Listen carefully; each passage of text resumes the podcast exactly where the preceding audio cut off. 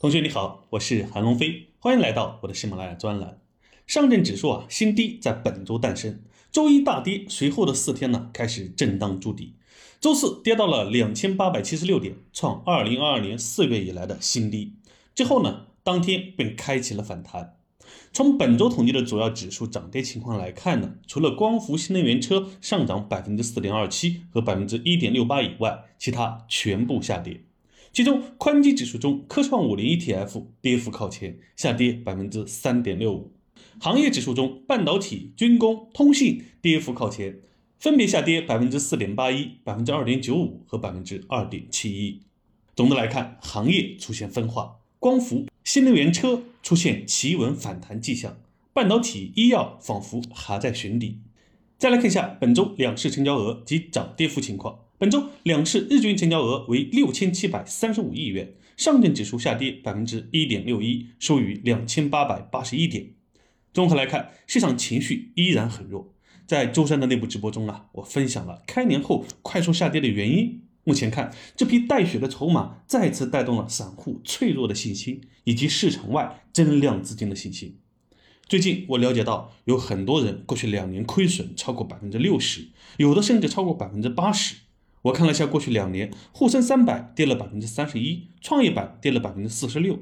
那他们到底是怎么亏百分之六十和百分之八十的呢？进一步了解后，我发现呀，他们都有一个共同的原因，就是频繁交易。亏损超百分之八十的，比亏损超百分之六十的交易更频繁，这让我想起很多年芒格的一次演讲。那是一九九四年的一天，查理芒格在南加州大学商学院做了一场演讲。当时他是这样说的：巴菲特在刚刚的演讲时说道：“我可以给你一张只有二十个打孔位的卡片，这样你就可以在上面打二十个孔。这二十个孔呢，代表你一生中能做的所有的投资。”一旦你在这张卡片上打满了二十个孔，你就不能再进行任何投资了。芒格继续说，在这些规则下，你会认真思考你所做的事情，你会被迫去做你真正想做的事情，所以你会做得更好。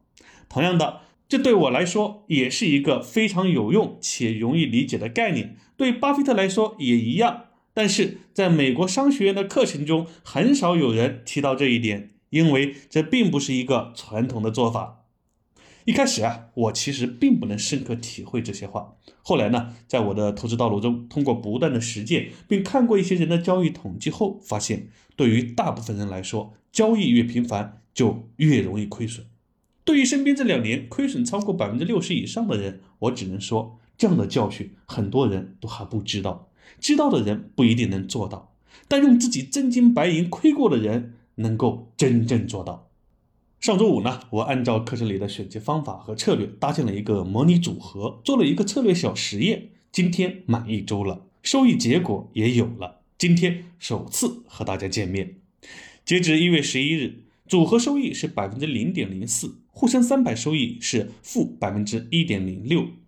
让我们以此来记录这个过程，以后它的收益情况就是对市场是涨是跌最好的见证。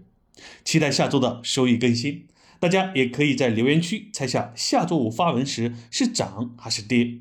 好了，本周就先分享到这里，我是韩龙飞，祝你周末愉快。接下来又是美好的一周，我们下周再见。